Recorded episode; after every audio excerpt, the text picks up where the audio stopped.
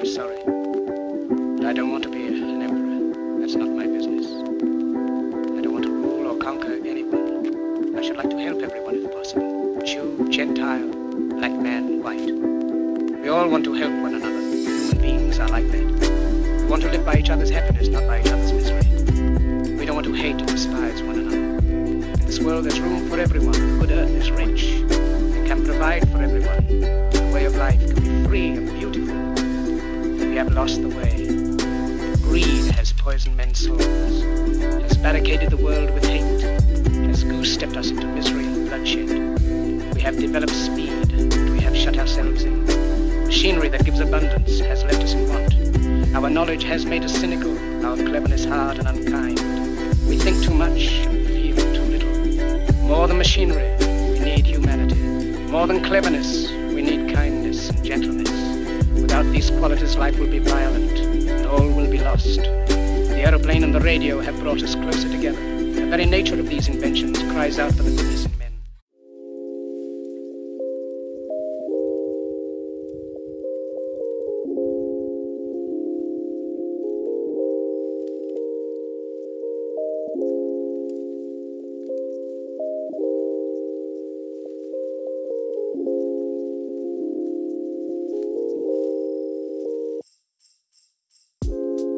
Welcome back, Cryptic fans, to another episode of The Author's Journey with your boy Gary Khan. This week is part two of a two part series where we were interviewing me. I reached out to the fan base and asked them to ask me questions. They have done so graciously, and I am going through as many questions as I can. So, this episode is a continuation from last week We addressed some questions from different fans from around the world and we continue in that spirit today. So, without further ado, let's get into it. Bella from Tsutsumani village in South Africa asked six great questions. So, let's go through them. The first question is How soon should one wait before publishing the next piece? From a blogging perspective, and perhaps also from a writing book perspective. Okay, Bella, there is no right or wrong answer here you can jump straight into your next story, but understand that most books fail commercially because authors often don't dedicate the time to promote the book in the manner that it should be. Promotions can be a full time job, but you shouldn't promote to such an extent that you are no longer a writer. This is a tricky balance to strike. So, a lot of new authors struggle with this because they either spend all of their time selling the book and not writing, or they spend all of their time writing and jumping into the next story and not selling the book enough. So there's a balance that needs to be struck. For a blog, if you post weekly or daily, that is perfect. Then you need to stick to that schedule, stick to the habit. If your blog comes out every Monday at five o'clock, like mine does, then you need to stick to that schedule and you need to work backwards. So, when do you need to write the story, get it edited, uh, you know, draft it, change it up, add the bells and whistles to it, and then schedule it. So for me personally, I basically work on the podcast or the blog post on a Friday evening. I edit it on a Saturday when I'm fresh. I add all the little bells and whistles to it, and then I schedule it ahead of time. And then I send it to my media manager, social media manager, and he does the rest with it from there. Okay, so you have to get into a daily, weekly rhythm, whatever that is. Okay, so daily is more for the people who have a dedicated blog where they are doing it financially, it's their means of income. Weekly is for the enthusiast like myself. Monthly could be for someone who's doing it as a hobby, etc. So you need to find what time works for you. The key is that you need to have a regular, dedicated chunk of time to write your post, to edit it, to do all of that. One thing that I would recommend is to work in advance. You want to be about three or four weeks in advance and then that also gives you the flexibility to add and tweak and put something new in case there's some world topical thing happening at the time. But it also gives you that buffer for you to take a bit of time off, to have breaks, to think and brainstorm without that pressure of having a deadline, because that can really be a, a, a difficult thing to work under. Great. Bella's second question How should one entice people? What should happen before publishing? To make sure people look forward to your work and ultimately read it? Okay, another great question, Bella. This is something I wish I knew before publishing. You need to build a following long before you publish. Hear me on this, aspiring authors. So, most experts peg this at around 9 to 18 months before publishing for you to build a website and a social media following. You need to be engaged in the different forums where you think your audience collects online and share the, with your fans the progress you are making so that they can get hyped about your book. Do giveaways on advanced reader copies, get beta readers involved do a poll for people to vote on their future favorite book cover of yours. Get artists involved to write character drafts of different things and to do character caricatures and different items. Get your local street artists to do tags in the name of your book to come up with cool and different names and titles of different chapters. This way, you're getting your fan base involved, and all of it builds up cool hype around your story. And um, I will leave all of this in an amazing blog post from Goodreads. Uh, put this in the in the in the description below. There's a fantastic case study where an author did just this and they achieved overwhelming su- success by it. So I can really recommend that process. I wish that was the one thing that I knew before starting my journey in terms of publishing. Bella's third question If one plans to publish a book, for example, once it's been written, what are the procedures to follow when you're ready to take the next steps, and how do you avail your work on various platforms? For example, what's the red tape involved, I guess? Okay, good question, Bella.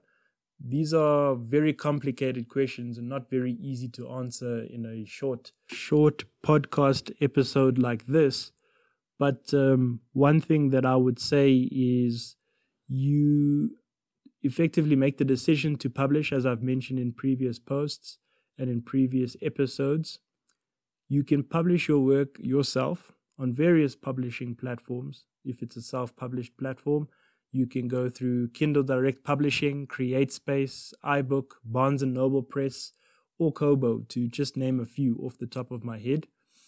I would, however, recommend you go through a self publishing company who can help you with the entire process and map it all out for you. Now, I used Author House UK. You can see them in the title of my various, uh, the inner covers of my book, etc. They did everything for me. They did the cover, they did the ISBN registrations, and they're uploaded to all the different platforms that are available. So I'd highly recommend going through a company like that. There are really good companies out there. But again, a caution do your research on the various companies because each one has its strengths and it also will have its weaknesses, and you need to just make informed decisions around this. Okay. Now, Bella's fourth question is How do you track the progress of your work or book and how it's performing out there? And ultimately, how do you get paid for your work? Now, if I understand the question correctly, there are various metrics that you can use to track your book, but ultimately, sales is the metric. Number of people reading the book. I, um, I think maybe I'm confusing it. You can clarify it in a comment for me, Bella. But if you are publishing a novel, you have to sell it as if you're selling any other product. You get and you get paid. You sell a copy, you get paid. And if you're talking about a blog, well, the blog is just the medium. That's what you have to understand. The blog is not the product or the thing, it's just the medium for what you are going to eventually sell. So it could be ad space that you're selling if it's a blog, or a product or a service, right? So that you're promoting from that point of view. So you typically blog about a topic to be seen as an expert in that field and then from that position as an expert with a large and substantial following, you then sell something. Because people are clamoring to hear your opinion about something, perhaps the advertisers approach you to say, Can we sell these things which relate to the topic you're talking about? So if you're talking about financial things, then a lot of big financial companies and investment companies like maybe Rand Merchant Bank will approach you and say, Can we give you 10,000 Rand a month so that we can put a big ass ad over here on your blog. So whenever the 500 to a million people who look for your advice come to your page, they see our advertisements over there. And you say, Yeah, great, happy with that. Alternatively, you might be selling some kind of financial product or financial service. And so when you write your blog post, that's what you're putting out there. You saying, buy this product because I am the expert and it will help you in this way. You selling value, value of some sort. That's the key when selling. Don't just sell for the sake of selling. That's too many um, people selling snow to Eskimos, right? The Eskimos don't need more snow. They need, th- need things of value. So find the value to the what what is it that your audience finds valuable, sell that to them. And that's really how you then monetize your podcast from that perspective. Um, so there's a lot more detail involved, but look out for future episodes of my podcast where I talk a little bit more about that kind of detail. Can one actually make a living out of it, or is it a means? Is it just meant to be a side gig? Sorry. And if so, what does it take to get to the point to that point? Whew. So thousands of people have made the transition from hobby to successful business. And now I'm specifically talking about a blog. Because I think it's quite clear cut with a novel. If you're an author, sell as many copies as possible, get acclaim, get exposure, you get reviews, you get out there, then Oprah reads your book, and then the rest is history, basically. Because if she recommends the book, everyone's going to read the book, your sales will soar through the roof. So we're not talking about novels at this stage. I'm assuming we're talking about blogs. So, from a blogging perspective, check out Brad Merrill's success story on this. He also has an amazing blogging masterclass on Udemy. I'll put the links in the in the description below. And what you want to look out for is, you know, just um, building the practice as if it were a business. And so, you know, Brad Merrill really delves deeper into the understanding around this topic. So I won't go into as much detail. I wouldn't have enough time to touch on it. But um, yeah, there's just way too much involved in, in this answer in the short time that we have. But check out the resources, they'll probably send you on the right path. Okay, then Bella's last question is How do you define success as an author? This is a complicated question, and I want to delve deeper on this. So I'll answer very quickly, but I want to I want to unpack this with a lot of people because I think we need to readjust what our metrics of success are as authors, regardless of whether it's a blog, um, even as creatives who do podcasting. What does success look like? Um, so I think short answer for me, success is what I'm seeing right now. To me, I'm a successful podcaster because you listening to me right now, that makes all the difference. There are 10, 20, 30 people listening to my podcast a week that were not listening to my podcast a week ago, or a month ago, or two months ago, or a year ago, right? There are people reading my works that I've spent time writing, be it the blog or my novel. And that to me is success. But that's not necessarily what the objective metric for success is. The answer is a little bit more complicated. So stay tuned for for future episodes where we unpack that one a little bit. But thank you, Bella. I hope I answered most of your questions in the manner you were hoping. Alrighty, continuing on with our questions. Greg from Barcelona, Spain asks, how do you speed up and slow down scenes in the story? i.e., fast paced action versus a romantic encounter, which I'm assuming is nice and slow and sultry. Thank you, Greg, for the question. While there are some age old devices you can use to speed up and slow down the pace of your story, to speed up a story, use shorter sentences, use less descriptive words, keep it sharp and pointed, focus on what the POV character would notice during action. So, for example, a soldier is not going to notice how beautiful the green and blue and orange flowers are in the field when he's in the middle of a fight to the death. All he's going to feel is the, the ache in his left side, his ribs, the cut on his forearm, the punch to his face, the blood, the taste of blood in his mouth, that kind of thing. You want to focus the sensations uh, you know focus on sensations sorry rather than on actions so what is the person feeling in the moment and what would they reasonably feeling in the moment and then keep it short keep it concise that just builds that tension it builds that rhythm but you also don't want to make sure that you're varying your sentences up a little bit so that it's not becoming monotonous. So though it's short, it's varied, it's it's still got that edginess, that energy to it. That's how you speed a story up. And if you want to slow a story down, what you do is you use longer, more descriptive sentences. So this is where you do stop to smell the roses. You use figurative language and poetic devices like metaphors and similes. Right? You use all five senses in variation to describe the setting or characters, and you sprinkle this out throughout the actions of the characters are making as they interact with their settings. So they're not operating in a vacuum, but they real living characters, dynamic, flowing and moving and interacting and breathing in a living story, right?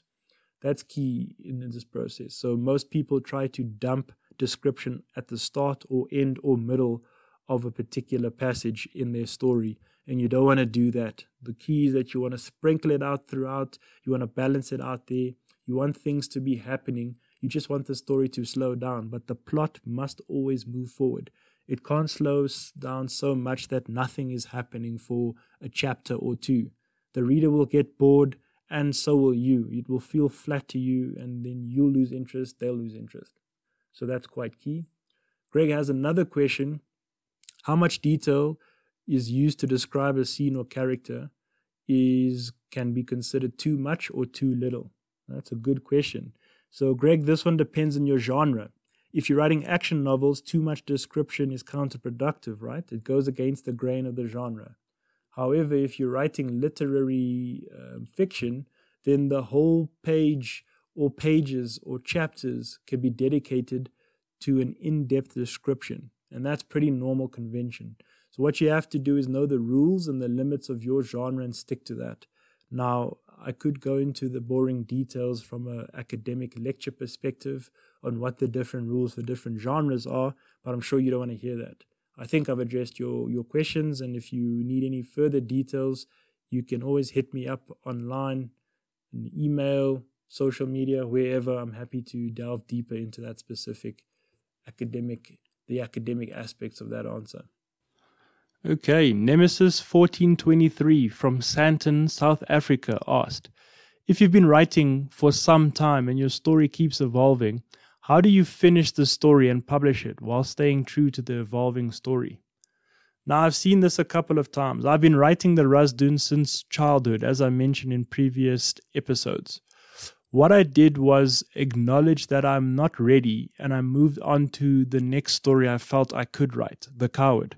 So if you don't want to move on, and the reason you can't co- commit is because you're not sure where the story is going, what you can alternatively do is write a bunch of short stories or novellas or novels about the world your story is based in and break it into smaller chunks and then just publish something.